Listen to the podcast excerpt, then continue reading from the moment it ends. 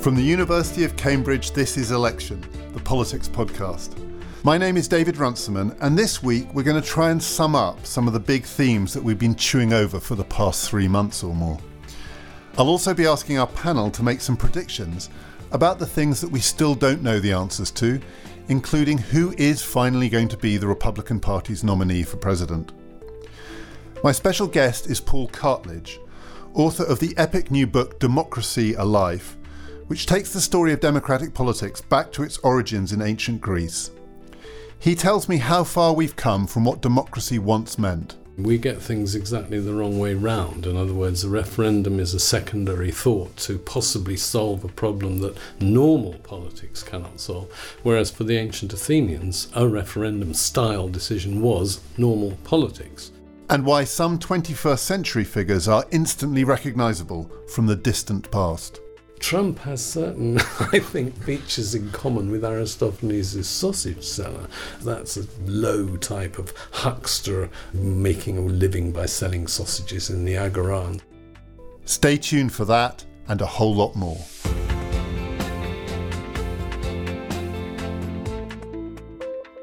First, I'm joined by a full house of regular panellists, Helen Thompson, Finbar Livesey, Aaron Rapport, and welcome back to Chris Brook.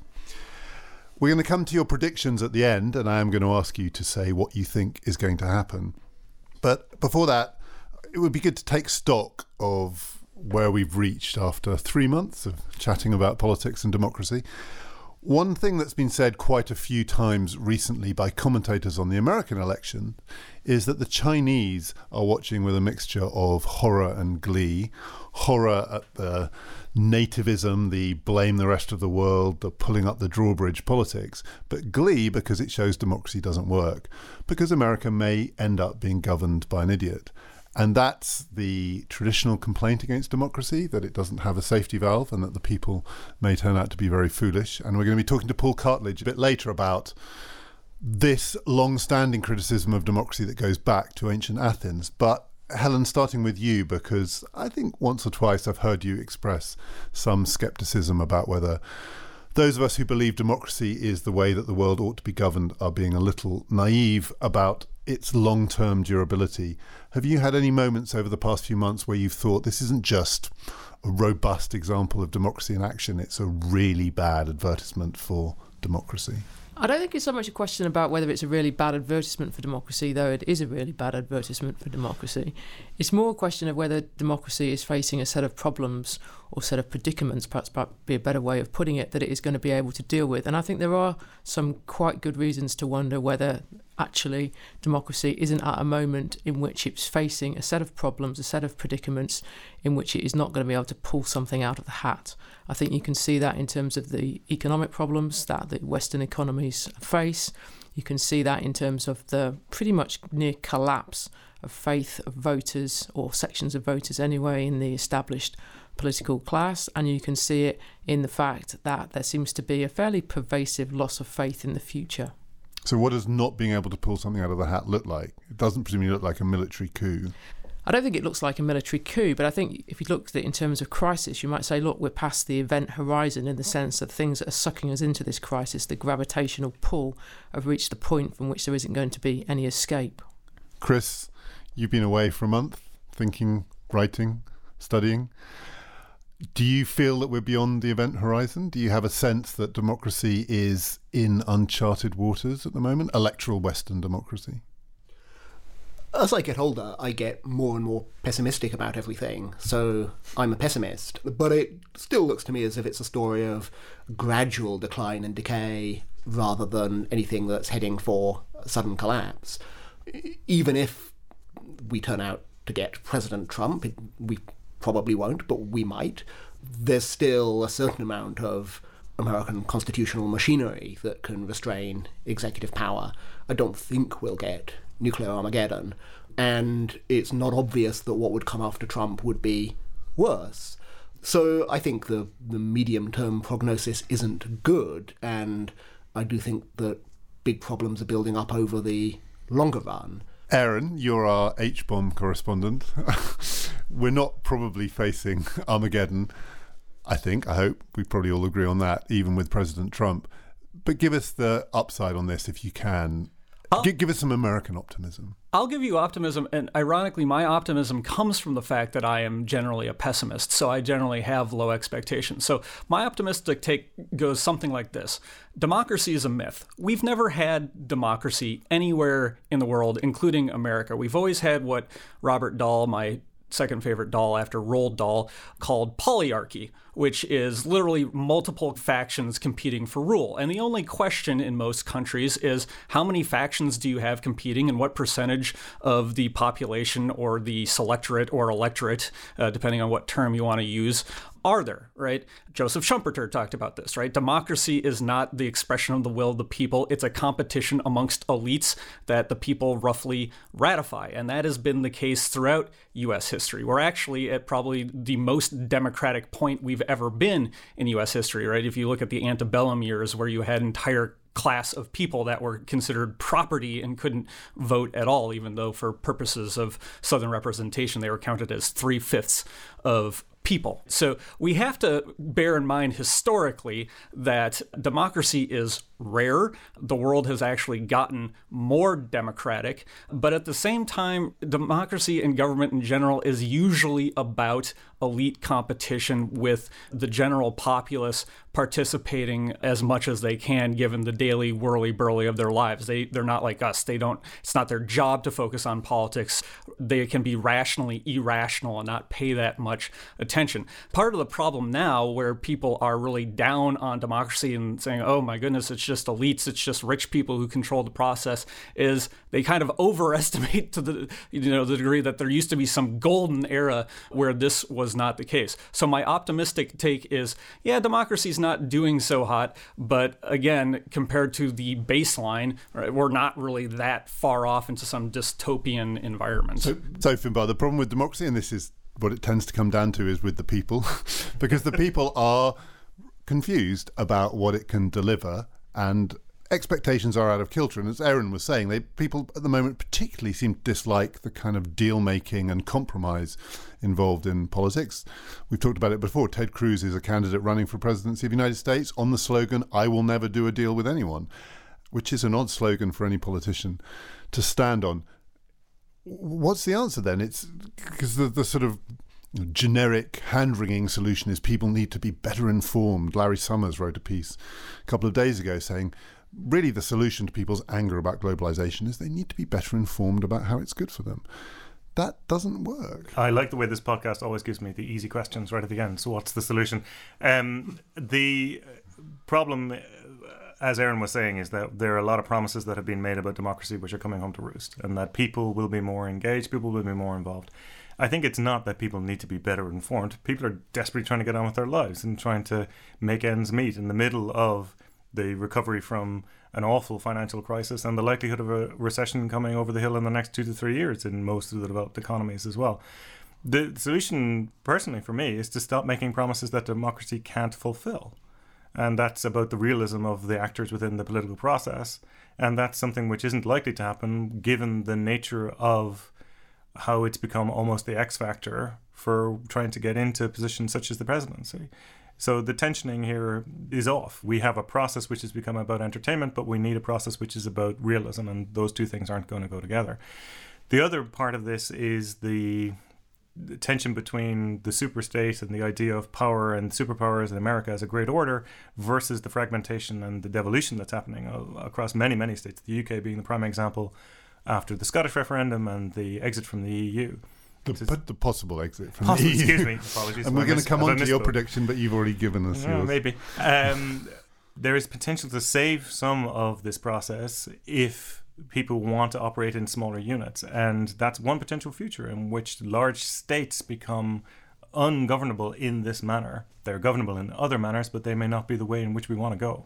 Because, Helen, that is definitely one of the things that we're seeing here. If the two things we've been talking about in this podcast, the American elections and the EU referendum, they are about very large political units struggling to accommodate the range of popular discontents that they contain.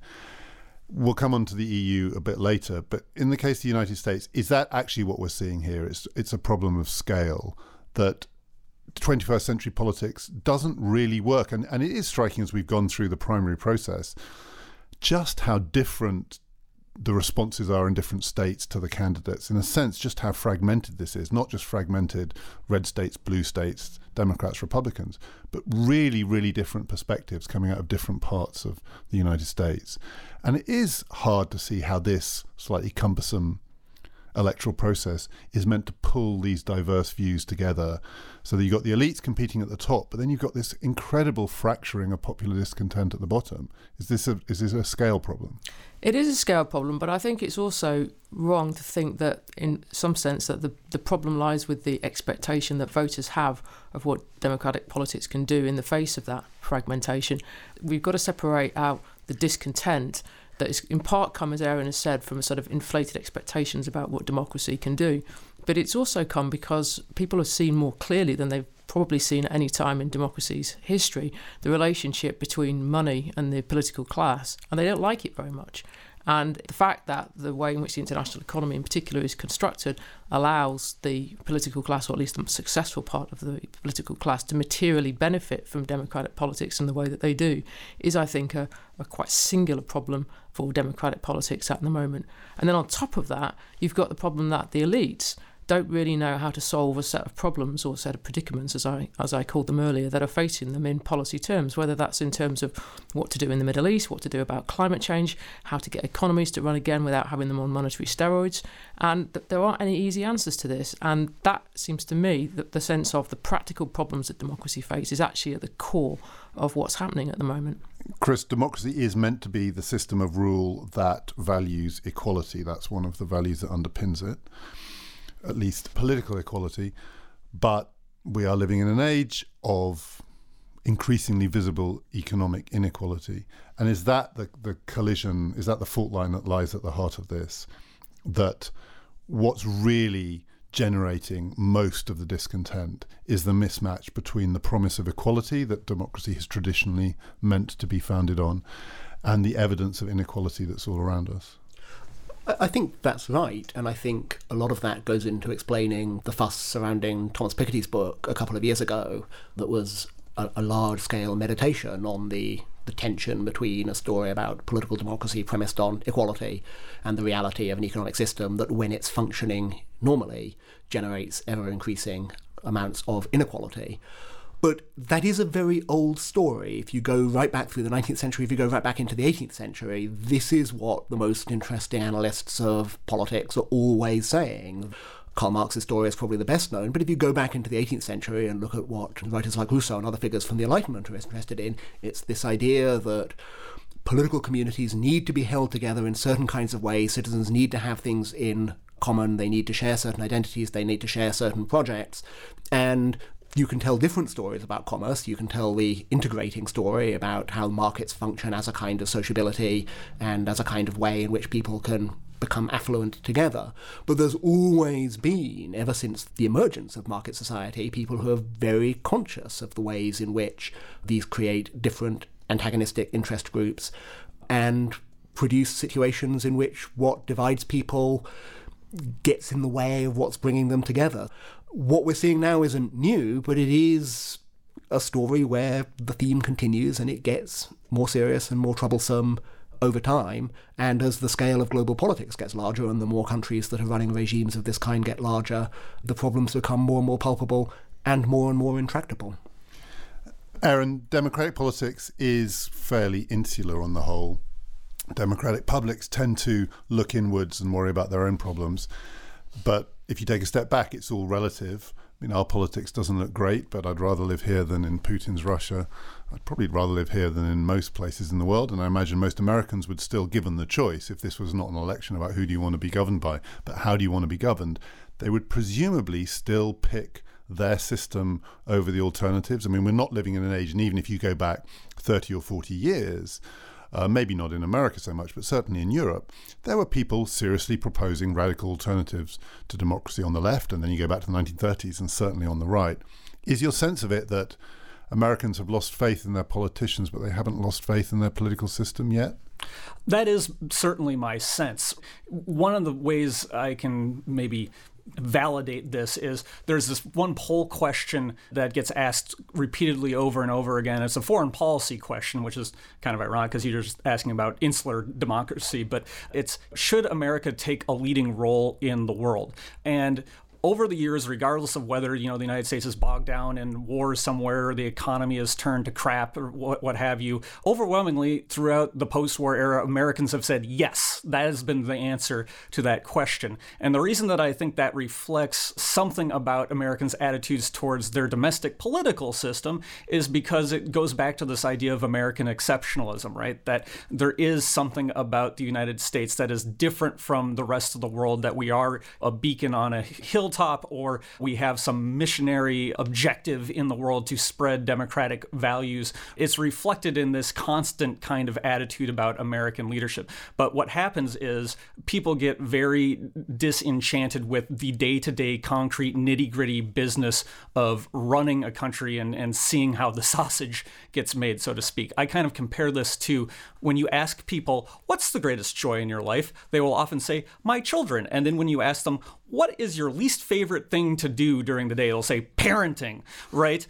So it's this kind of dilemma, right? In the abstract, America is great and the democratic system is great and we're this exceptionalist country. But in the concrete day-to-day things, boy, you know, you want to do a Jerry Lewis kind of, you know, it's not nearly as pretty.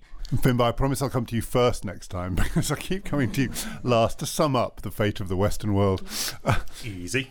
Do you sense outside of America, in Europe, that people are, because we are seeing not just a fracturing of public opinion in Europe, but the beginnings of the rise of some radical alternative political parties on the left and on the right, round the fringes of Europe, European politicians are looking beyond the West to Russia, some of them, to China, some of them, for future alliances. Is there any sense that European publics might be on the cusp of a loss of faith in their traditional democratic institutions to the extent that they're willing to countenance alternatives? I don't think Putinism is going to win elections in many places, although Hungary might be an exception. But do you have any sense, any fear that in Europe democracy is possibly going to lose out to rival systems of government? I don't. You're shaking your head. Well, like I'm someone who's like I've gone mad. I'm shaking my head. It's the end of the podcast. I'm shaking my head because I think it's almost the same answer again, that people are losing faith in particular leaders or in particular politicians rather than in the system, and that they are seeing an opportunity to use the system. I mean, the rise of the right and the far right in France is people expressing their opinion as to who they want to have lead them, and they're using the system. They're not going outside the system. They're working within the system. Is there pressure on democracy? Yes, obviously. Is there, as you say, a lean to other strategic partners? Yes. But I don't think that lean is about taking on any of the political architecture. I think it's much more about seeing who they think has influence in the world and what's going to happen in the future. So I don't look at you as if you're mad because it's a bad question. I think it's a question which highlights this contrast between what the system can or can't do, what the people within the system are promising can happen, and what the people then see happening at the end of the day. At this point, I think I'm going to tell my Seamus Milne story. Seamus Milne, who's Jeremy Corbyn's Director of Communications. A couple of years ago, he spoke at the Cambridge Literary Festival, and I was doing the Q&A. I was chairing his session, and he was talking about everything that was wrong with Western democracy, and he had a Cambridge audience, and Cambridge is quite a Corbynish town, and they were with him every step of the way as he complained about the bankers, and he claimed about special interests, and he claimed about the ways in which our democracy isn't really democratic, complained a lot. And the audience were nodding along, and a lot of what he said rang true for everyone, including me. And then a nervous person at the back put up his hand and said, Mr. Milne, you said a lot about what's wrong with our system and our economy, but how could we do it differently? And he said, well, we could run ours a bit more like the Chinese run theirs, at which point he lost the room. It was a great moment. It was like a Bateman cartoon, those cartoons where suddenly someone says something and everyone goes, their mouths drop open. But it's a sign of just how big the gulf is between people's general discontent with democratic politics and their appetite for the alternatives. So you're looking at me like I'm mad. That was Seamus Milne who said that, but it's a sign, I think, of just how big the gulf is actually between the radical alternatives and the public appetite for change. Yeah, absolutely. And I think that's why we're all coming back to the same position, which is when you say, is this a massive threat to the system? Yes. But is there an alternative that we can readily put our hand on? No. We are in some ways stuck with a system that we don't know how to change from. We can tweak, we can try and change the nature of the people who go into politics, we can try and change some of the nature of the discourse, but we don't have a ready-made alternative right now. Thanks to Helen, Aaron, Finbar and Chris. Predictions to come later on. Before we talk about ancient Greece, Galen Druke went back to Brooklyn to ask some people there whether the past few months have challenged their faith in democratic politics. Right now, I think it's just kind of the rat race system. I don't know. It seems like politics have turned into a media debacle. And, like, are people satisfied? I mean, people don't seem to be satisfied. I mean, everyone just does is argue about everything, and nothing ever seems to get done. Everyone just seems to be unhappy. Mm-hmm. Everyone looks at other forms of government and thinks that they're better, but I don't know if they are better or if, you know, if government itself is just inherently just doesn't work. I mean, if you ask anyone, I would be like considered a socialist. Like, I believe that we should all have healthcare, that we should all go to school for free. But I think that generally those are seen as given rights, but that doesn't necessarily happen in a democratic society, as we've seen. What do you mean that doesn't necessarily happen in a democratic society? I don't know. I guess if that's something that we inherit thought was good, that we would have kind of voted it in already. So what do you think of the state of American democracy? Right now, it's unfortunate, but we have people in positions of power that really aren't doing right by the American people. They're doing right by people who fund their campaigns, a la Citizens United. It's really important. One man, one vote. And there's this guy, you look at these buildings, there's some really tall buildings around here, some really rich people, but guess what? They only have one vote. All these people here in Washington Square Park we're at right now, they have the same amount of votes. I think this whole country and its entire political process hinges on this one stupid thing called Citizens United. Do you think American democracy works? American democracy? I don't know. No. Why not? Because it's in America, and everything in America is like corrupt, you know? To a sense, yeah, American democracy worked compared to like North Korea. Okay, but so be like a little specific. Do you feel like you have a voice in the political process? I feel like we have a voice, but I feel like it's not on a megaphone. I feel like we got a voice, but we got like strep throat, you know, from the government. So yes, we got a voice. Yes, it's heard, but it's not applied. You know, just like how voters go out and vote, whatever. The systems are rigged, the delegates and all that stuff. We got a voice, but at the same time, it's still a hand that comes over our mouth. Like, if we keep talking, it's like, can't talk no more. Are you optimistic about the future of the country? I would like to be optimistic, man. I mean, you know, I'm a natural optimistic guy, but, you know, the optimism can easily fade away. That's how I feel. I'm not excited about the future. I'm in the process of moving to Africa. No, that's a lie, but that's how I feel. Same thing. I just think it's all just all bad. It's too many strings, too many puppets going dang, dang. Depending on who gets elected, then I'll talk some more. Wait, so what if Donald Trump gets elected? I'm out. No, I don't know. That's scary. But I mean, you know, I don't know enough to. All I know is that he says some crazy things out of his mouth, and I'm nervous. You're listening to Election, the Cambridge Politics Podcast.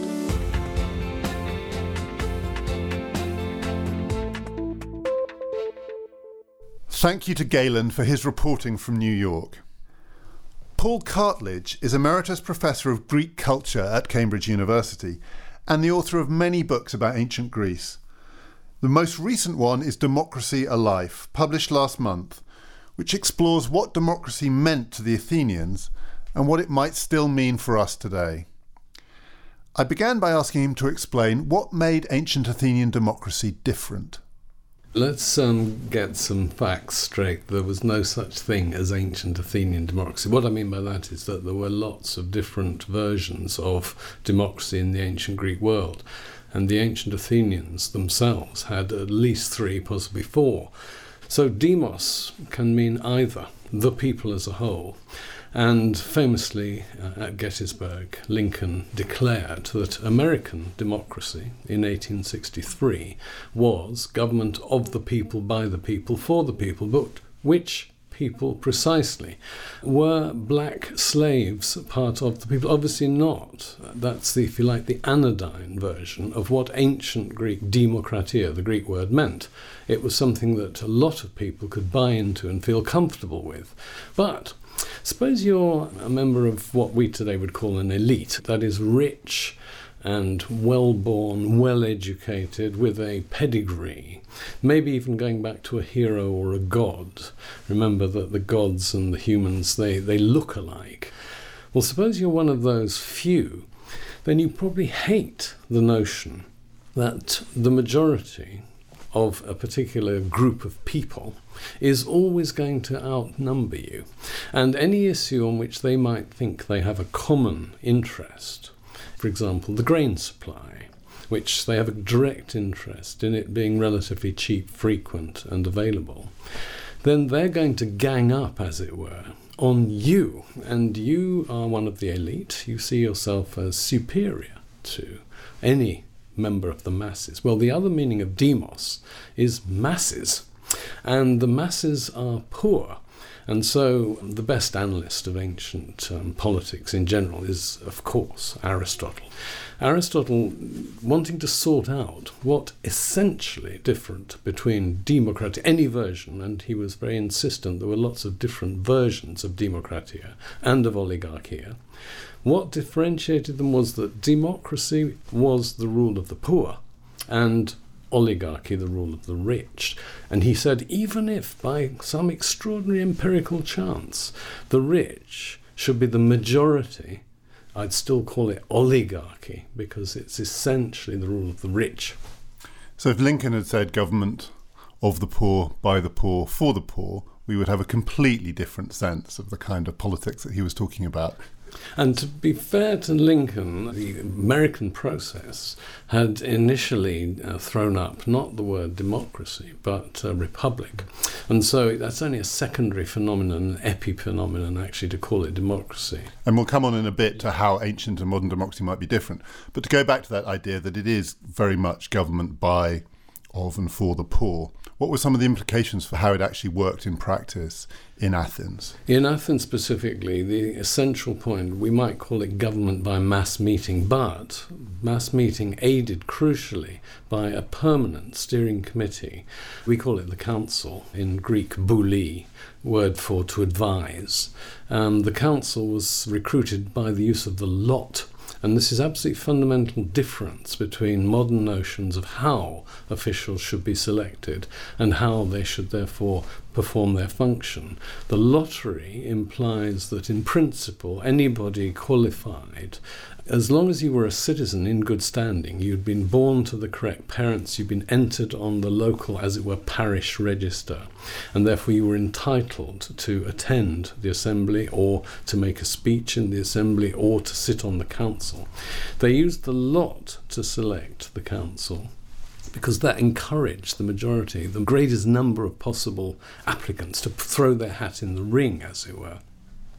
It was also deemed to be the fairest system because it didn't privilege those factors which a Democrat thought were anti-democratic, and I mean in particular birth and wealth, regardless of height and beauty, you know, also charisma, all those other factors. So the assembly doesn't turn up naively blind, nor are its decisions just sort of automatically implemented. There's a complex procedure of administration through the council. But how did the demos exercise its kratos in Athens? Well, in two ways. One, through mass meeting. And to our way of thinking, it's almost unbelievable unbelievable. But every 9 days, by 350 BC, every 9 days there was an assembly meeting at which the equivalent of a referendum decision, should we make an alliance with state X or should we pull out of an alliance with state Y, would be thrown open to the people. The herald stands up and says, does anybody wish to speak? Well, actually, very few people would speak. I mean, it takes a lot of courage as well as skill to address in the open air 6,000 plus people. But ordinary people chat away in between assembly meetings. They'd know what was on the agenda. It would be posted up, actually, in writing. It's very interesting how literate the Athenian democracy was. This is part of culture. It's not part of institutions. It's sort of accidental, but it promoted literacy. It depended to some degree on functional literacy among the majority of Athenian citizens.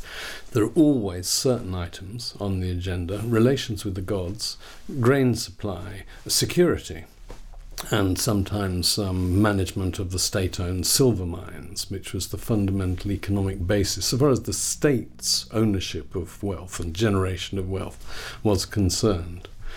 You mentioned the fact that an effect of democracy in Athens was relatively high levels of literacy. But still, the criticism of ancient democracy, both at the time and since, has always been that it puts too much power in the hands of the ignorant, essentially. So not only were these people not experts, but often the fear is they genuinely didn't understand what it was they were doing. And critics of democracy, for that reason, say that this kind of radical empowering of the mass, the poor, leads to a much greater likelihood that you'll get really bad decisions. What mechanisms did they have in place to guard against that, or was that a price that defenders of ancient democracy were willing to pay? Yeah, the answer is the latter, that they considered that a price well worth paying. And yes, they did make mistakes, and at one point they even voted themselves out of existence, which is extraordinary by our way of thinking, but they did it democratically. But most of our evidence for ancient democracy, that is to say how functionally efficient it was or how morally egalitarian and just it was, most of our evidence is negative because it comes from the elite. Not surprisingly. Yeah, by definition. Yeah, quite. One of the arguments that they make is precisely this, and of course I suppose Plato is the most articulate exponent of the view that the masses are ignorant and politics is a matter of skill. But the masses would take the view that within the decision-making process there are differential functions. So relatively few would be either institutionally or personally capable of putting themselves forward to hold the two top offices. And these are, first, the generalship. In other words, it was not believed that just any Athenian, by the use of the lottery, should be selected to hold that function.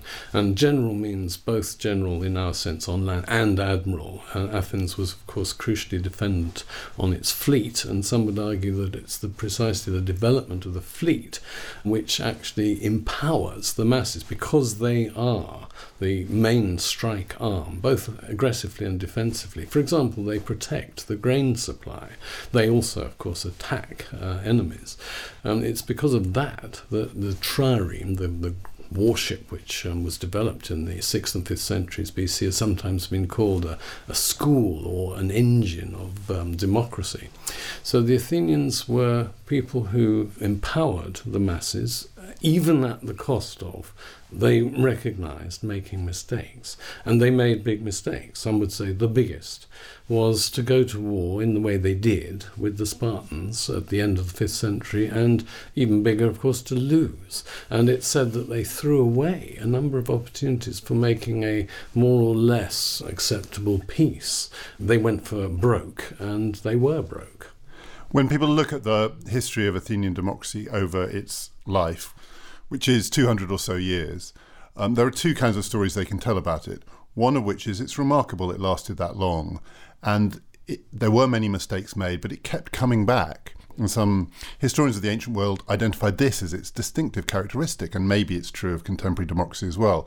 It had this kind of adaptability. It could make mistakes, and then it could sort of correct for its mistakes. Yeah. The other view is that in the end, it ran out of road, and when it was finished democracy for more or less 2,000 years.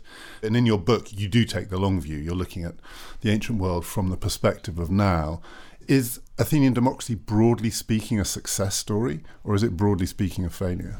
If you mean by a success just going on together, in other words, not being a failed state, and if you also mean that it delivers the two principal goods, one is a livelihood, the other being a sense of belonging. Well, in that twofold sense, the Athenian democracy, or I should say really democracies, because it did adapt, and then, having lost the Peloponnesian War, one of the thoughts was, well, we allowed ourselves to have a system whereby one assembly meeting could make a fantastic difference. So we've got to have some way of not altering the fundamentals of the democracy. Well, so what they introduced was a sort of twofold system, that if there was to be a basic law introduced that changed the nature of the fundamental political system, then first you have an assembly vote, then it has to be, as it were, sat in judgment upon by the law courts.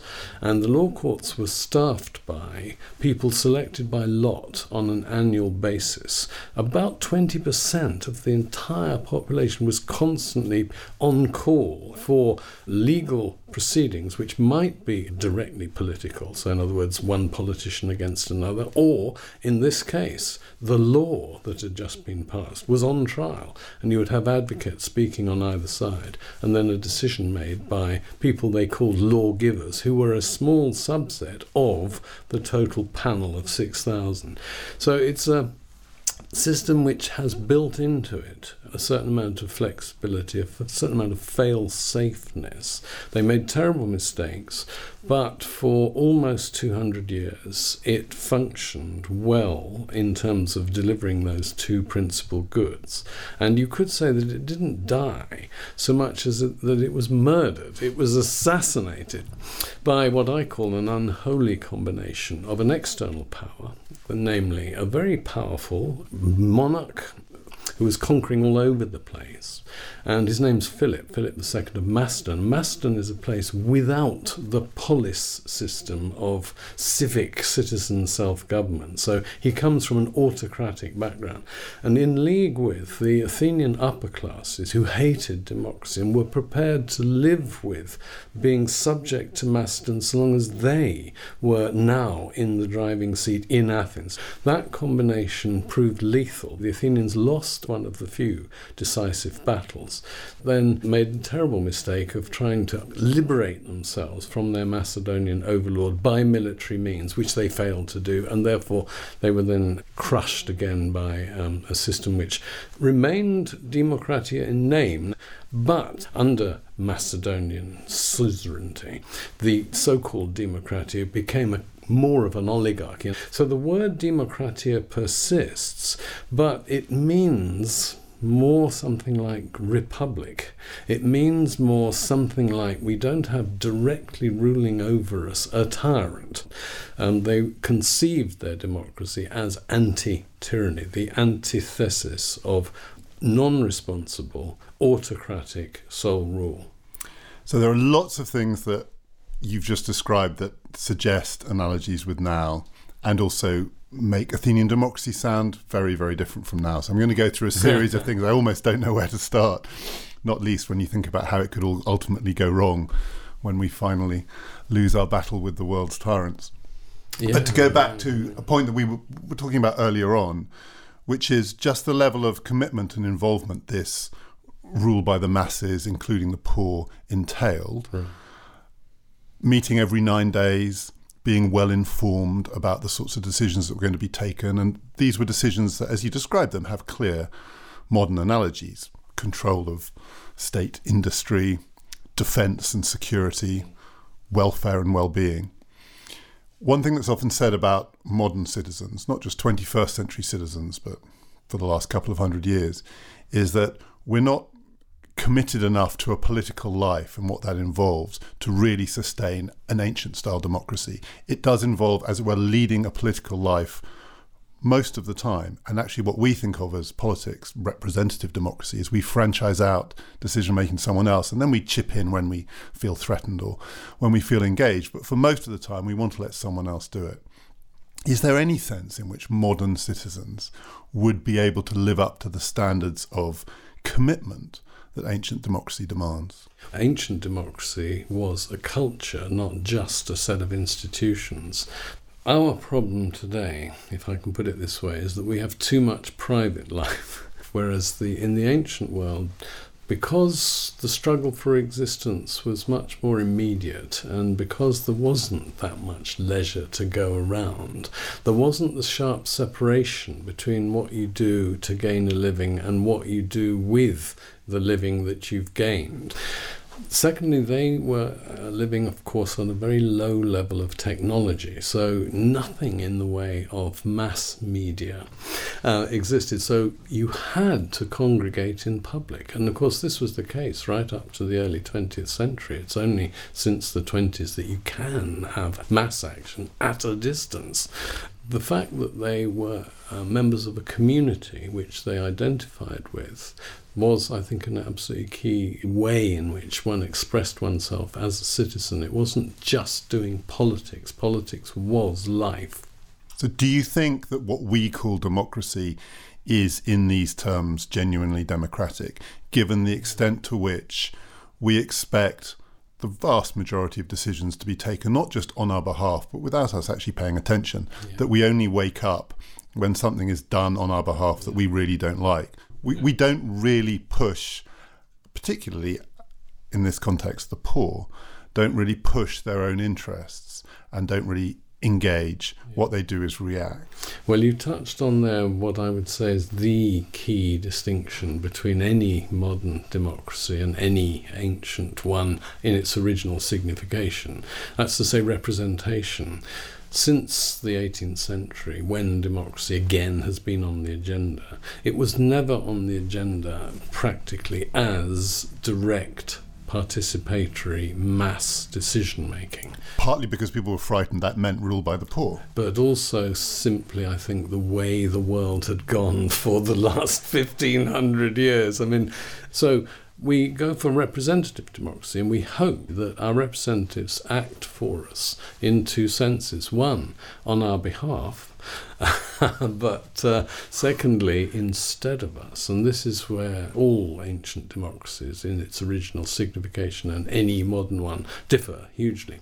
So the Founding Fathers of the Americas, they abhorred the notion of mass democracy, which they saw as mob rule because the mob was poor. Remember that very few people were enfranchised until the late 19th century, or indeed early 20th century, in terms of gender. And so the notion that ordinary poor people might actually run things is anathema.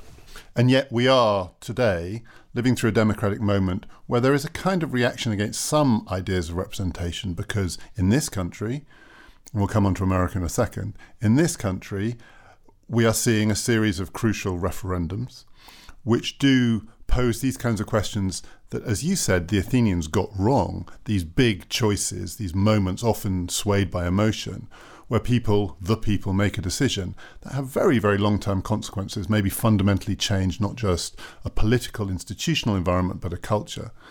As you described it, the Athenians learnt to be actually wary of this. So there's an irony here, which is that we are a long way from ancient democracy, but we have these little spasms, and a referendum is one, where we say the people must decide, and we're not doing what you described the Athenians would do, which was to have that secondary safety valve, which is the people must decide, and then let's choose a few of the people at the random to talk it through and see whether the people have made the right decision. So is this referendum moment that we're living through, is it harking back in your mind to earlier notions of democracy, or is it a peculiarly modern phenomenon? It's peculiarly modern, in my opinion. We get things exactly the wrong way round. In other words, a referendum is a secondary thought to possibly solve a problem that normal politics cannot solve, whereas for the ancient Athenians, a referendum-style decision was normal politics. And one factor I've not yet mentioned, which differentiates any ancient from any modern democracy, is party. unless I'm very much wrong, the referendum on the EU, which we're about to suffer, is due largely to a political manoeuvre by a Prime Minister who found himself in difficulty within his own party. It's now splitting, as one would have predicted, his own party down the middle. It's also splitting the main opposition party in this country. So in other words, it's doing severe damage to normal politics in the British way of doing politics. But nevertheless, I, as a Democrat, I mean a radical Democrat, that is, I do think ordinary people ought more often to be in a position to actually have a say, a decisive say, not, as one of my distinguished Cambridge colleagues called it, enjoy a saturnalia every 5 years. In other words, for one day, the masters and the slaves change places. That's when we, the people, elect our representatives, but then have no further control over them directly, because we've got parties, we've got parliament, we've got a cabinet, we've got a prime minister, all these layers away from ordinary direct popular control. So I would myself recommend the introduction of referendums as a more normal mode of politics, rather than these quite exceptional situations, especially ones with this absurdly long lead-up time to. I was listening very carefully to the podcast last week, and the issue of how far will people make up their minds on the basis of facts. Well, what are the facts? And the ancient Athenians were in the same position. They would not know what, as it were, the facts were, or what the outcome would likely be. They were ignorant. But what they learned to do, and this is actually very difficult for us, is to learn whom to trust. So if X speaks up for such and such and makes a particular point, then on balance, one will probably go for that line. Not because one's learned some necessarily decisive new fact, but because the total package which that person is associated with is one that in the past has tended to produce good outcomes. And it would be that person. It wouldn't be that person as the representative of a party or a... It was a very personal form of politics. Would have... And it would be he. Yeah, quite. Men only need apply. But as I say, to speak, to actually put forward a programme, let alone an individual policy, that's going to be very difficult. And so only a few are skilled enough to do that. But interestingly, I'm not sure if we've touched on this, but the attitude to professionals was distinctly sceptical in the ancient democracy, because it was felt that they had some perhaps hidden agendas, which you wouldn't want to know about. For example, in the law courts, if you're on trial for, let's say, deceiving the people, you start out by saying, well, you see, I've never been in this situation before. I'm not a professional speaker. I'm just an ordinary guy like you. So the notion of separation between the expert and the masses was something which Democrats were not keen on at all. Oligarchs thought that was the basis of politics. Do you think there are other ways that our democracy could be injected with more of what you call this real radical democracy? Yeah. So you said we could have more frequent referendums, and technology makes that possible, but no one's quite worked out how to do that. Yeah. But what about election or selection by lot? Should there be more randomness in our democracy? Yes, I think certainly the allocation of funds could be done at a local level more by that means. Officials, again, at the local level could more often be selected. For example, members of a council, local Cambridge City Council, whatever. The use of the lot could certainly be introduced there.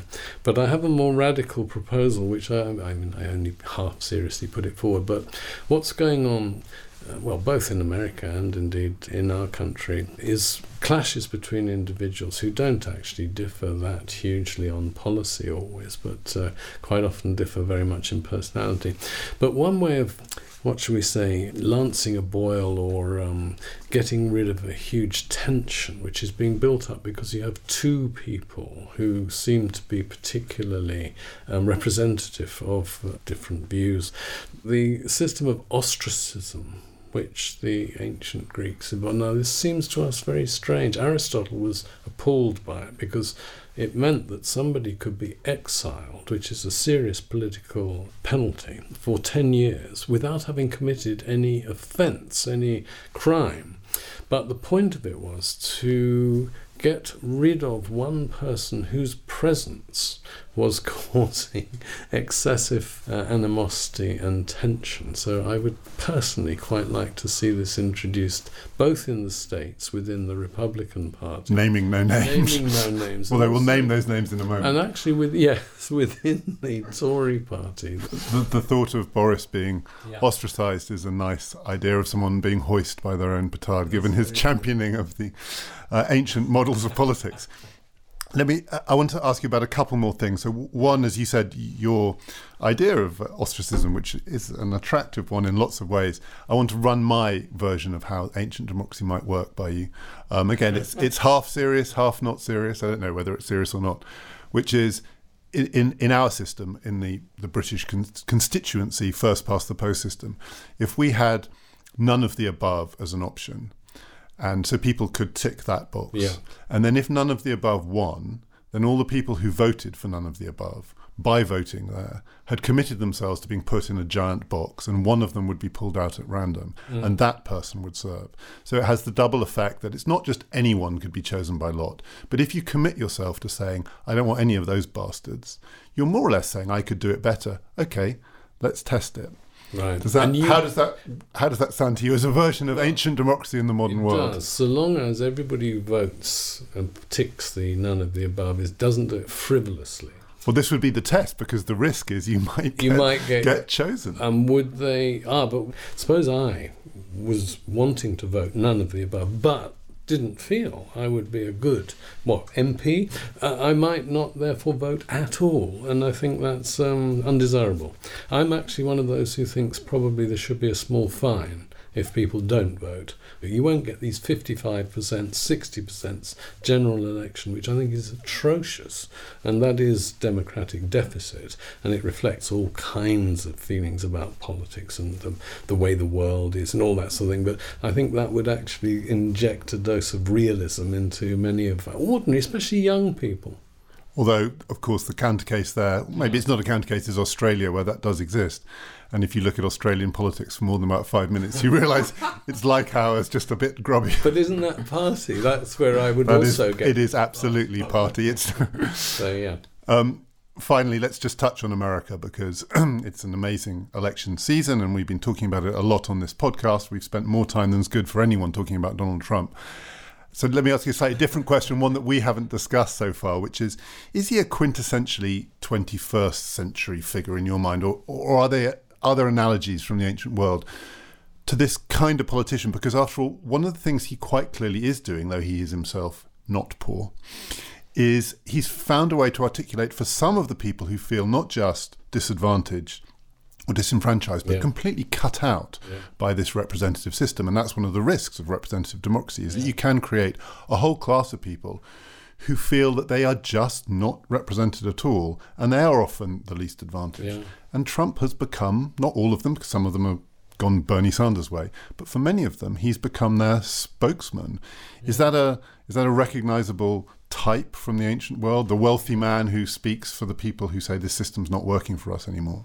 It is, in the sense that, as I mentioned earlier, in the Athenian democracy, in order to stand for the two top offices, one of which is the generalship, the other of which I now mention is the treasurer of Athena office, which means you manage the largest capital funds of the Athenian state, and they're called treasurers of Athena because the money is actually stashed on the Acropolis, and when the Parthenon is built, the Parthenon becomes the state bank of Athens. Anyway, so in that sense, there is an analogy between a politician in Athens standing for office and Trump, extremely rich, but pretending to be, or claiming to be, or genuinely being a Democrat. And there is a distinction to be drawn there. Pericles was extremely rich, extremely well-born, from a very political family, and, as it were, the Kennedys of Athens. And yet he seems to have been a genuine ideological Democrat. In other words, reducing all those factors that made him superior or different from ordinary Athenians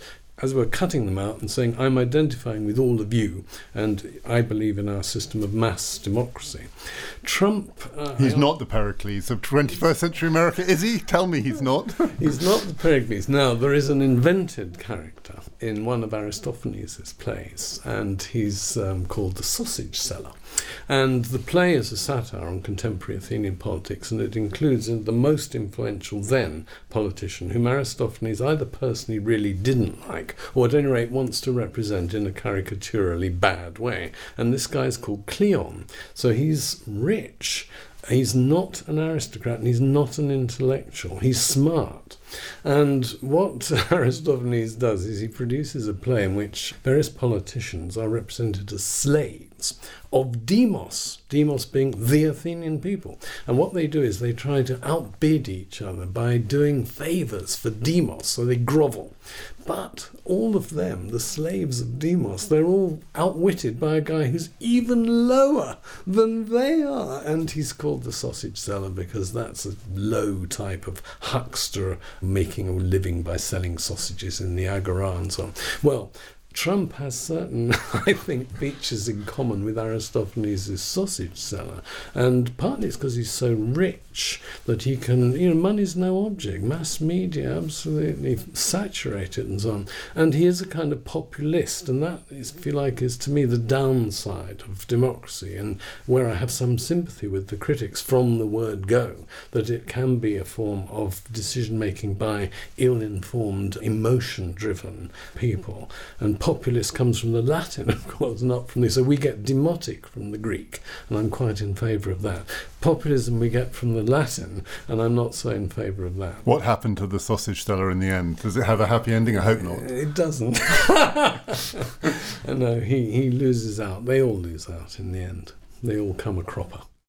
Thank you to Paul Cartledge. Democracy A Life is published by Oxford University Press. Now back to our panel. Helen, between the last discussion and this one, we were talking off mic, because we do that occasionally, and you gave me an answer that I've said, actually, you should say that into the mic, which is what happens next, because you said what comes after democracy historically, and this relates to what we've just been talking to Paul Cartledge about, is what? Is Caesarism. And what I mean by that is that you have somebody from within the established political class who fights his battles with the rest of the political class by mobilising the discontent. That's essentially what, in a very crude fashion, Caesar was doing at the end of the Roman Republic, and you get a kind of fight back, a temporary fight back from the forces, in that case, of the Roman Republic rather than democracy, but clear similarities.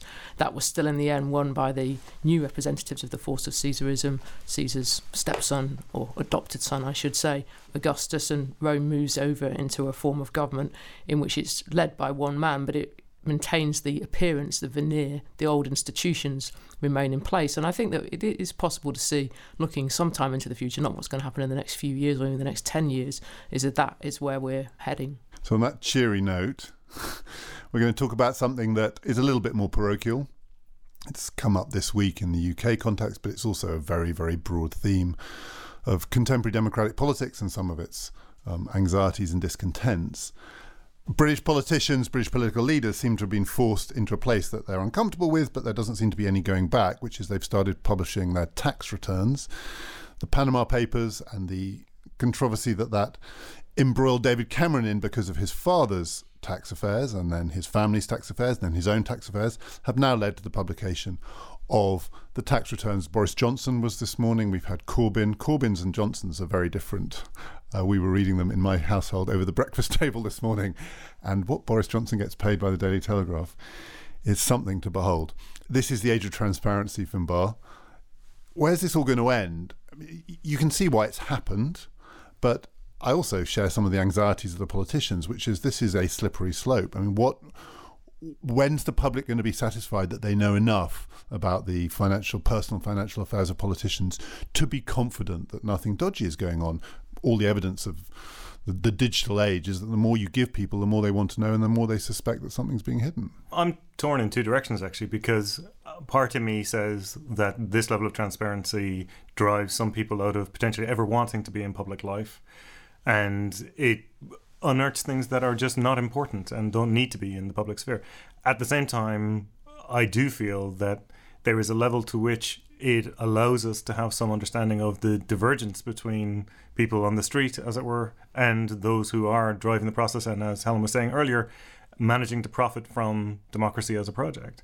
There are countries which do have openness on tax returns. You can go in and you can search, is it Norway, where you can go online and you can search anybody's tax return. That has been in place for a number of years. Interestingly, there's now been a proposal, and I think it's been passed, that the minute you search, the person you searched on gets notified that they were searched as well. And there's been a chilling effect on the use of that.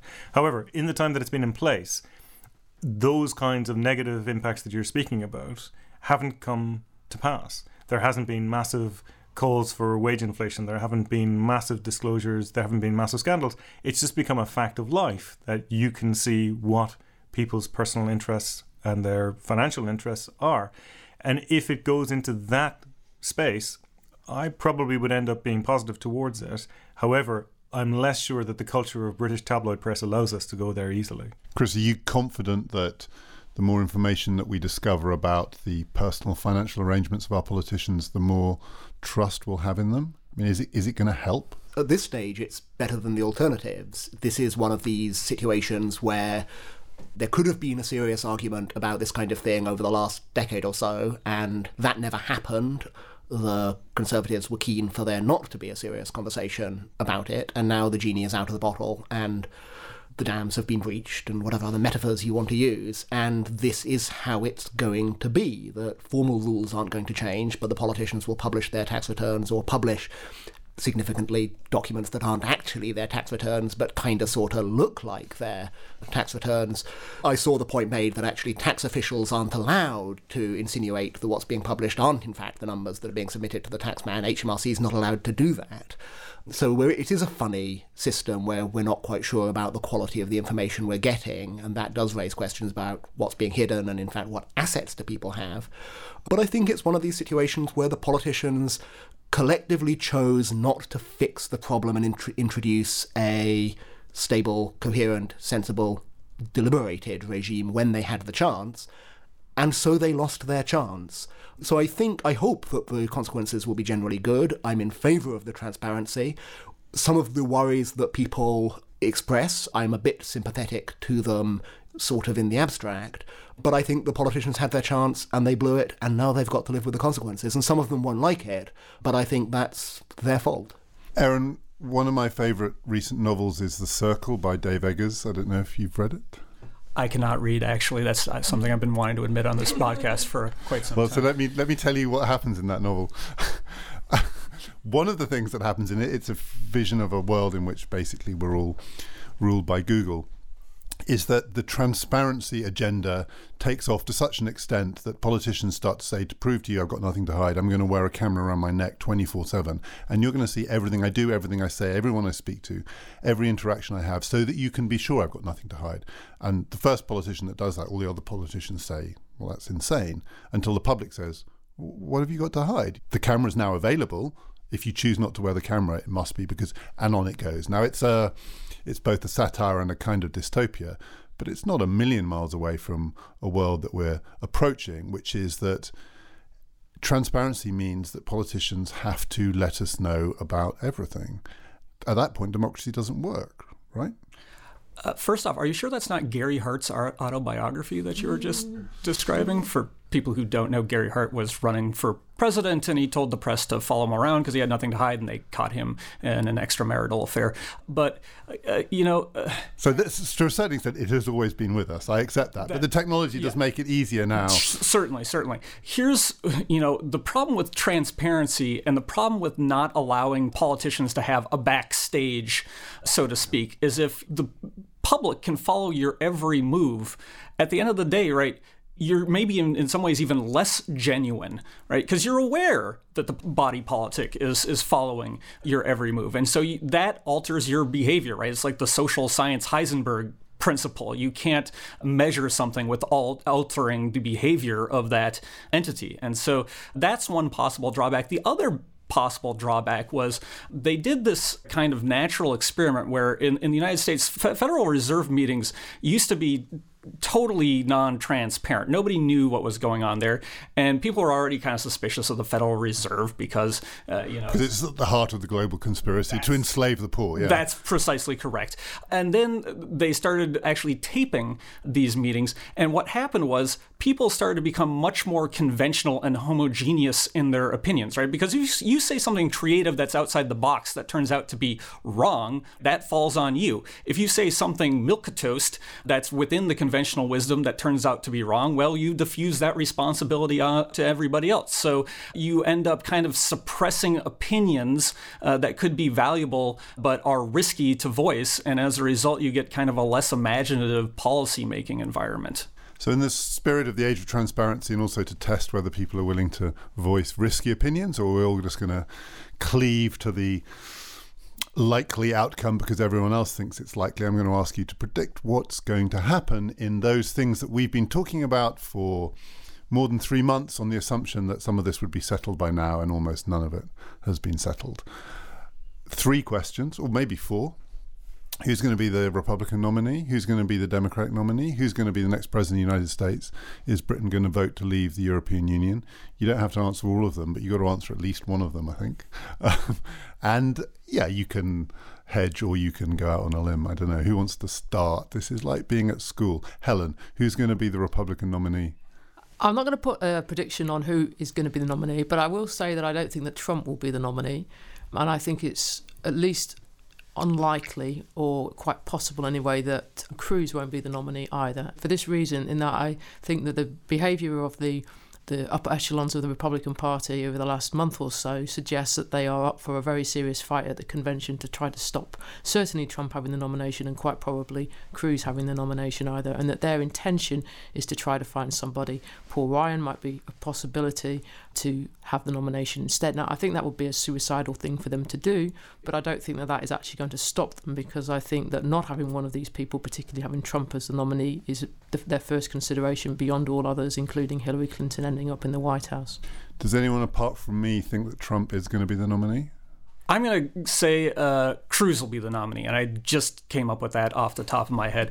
But if you're right, it'll be a genius insight. I also said Villanova was going to win the NCAA tournament, and I was right about that. So clearly that correlates highly with this opinion. No, what's going to happen is, what's been shown is that Trump is not very good at the so-called ground game. He doesn't do well in caucus states. Recently, he's been doing very poorly at making sure delegates who are actual Trump supporters are the ones who are getting slotted in, getting credentialed to actually appear at the national convention. He's not actually that good of a politician. He's good at campaigning, but he's not good at the kind of machinery of it.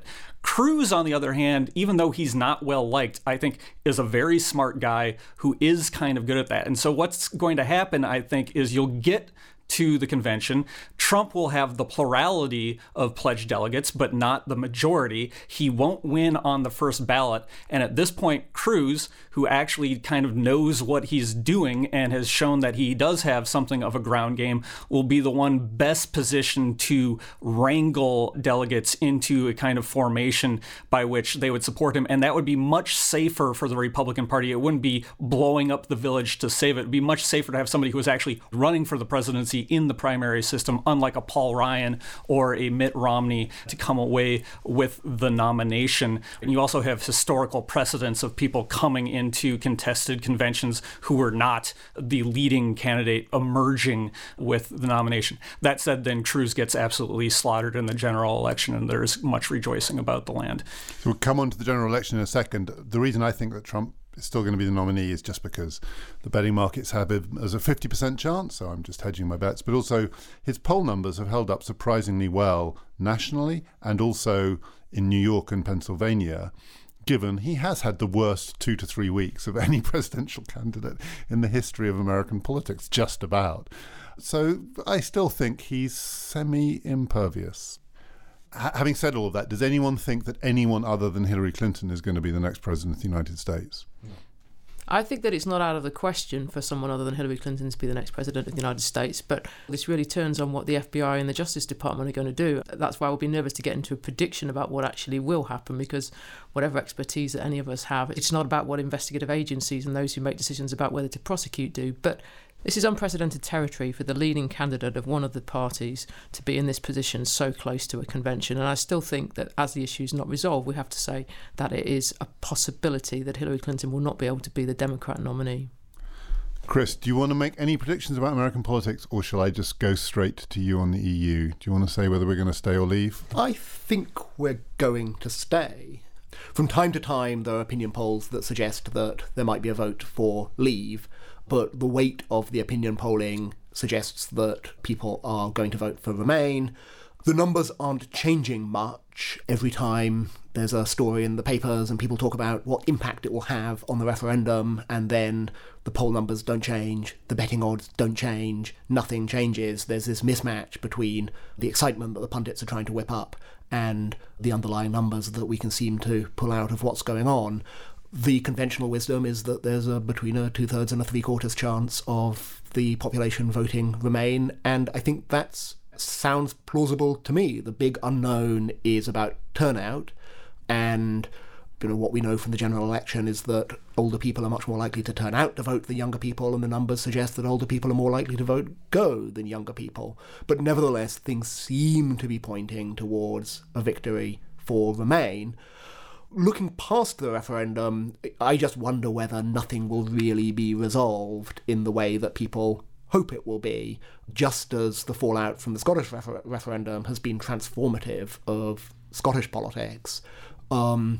My hunch is that although David Cameron held the referendum in order to try to lance the boil of conservative Euroscepticism, nothing will actually change. The Conservative Party will still be unmanageable on this issue.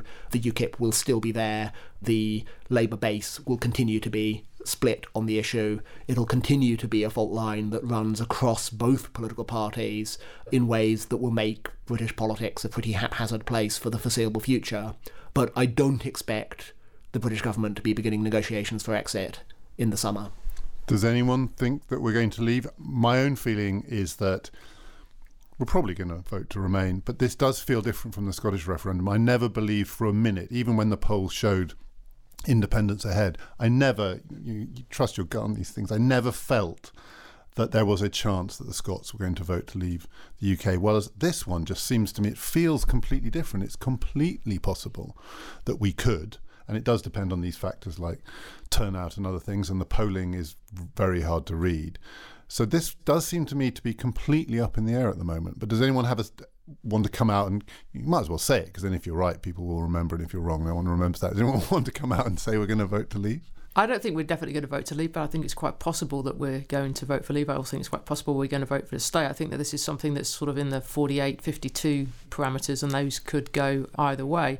I mean, we are having this referendum in really quite exceptionally volatile political circumstances, in which we can see that there is considerable general political discontent, as we were talking about earlier, and a fairly significant amount of Euroscepticism around. You can see it in the Dutch referendum result last week, and that there will be people who want to vote to leave the European Union simply to express the general discontent that they feel. Now, how many of these people there are and how significant they will be in the final instance, that we don't know. But this is a lot harder question to think about for people than the Scottish referendum was.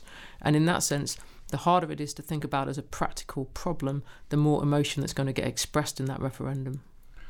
Aaron, do you have a strong sense of this as someone who's not a citizen? Does this look like something that is really volatile and up in the air, or is it going to conform to the general referendum pattern, which is, in the end, people are scared of changing the status quo and they come back into line?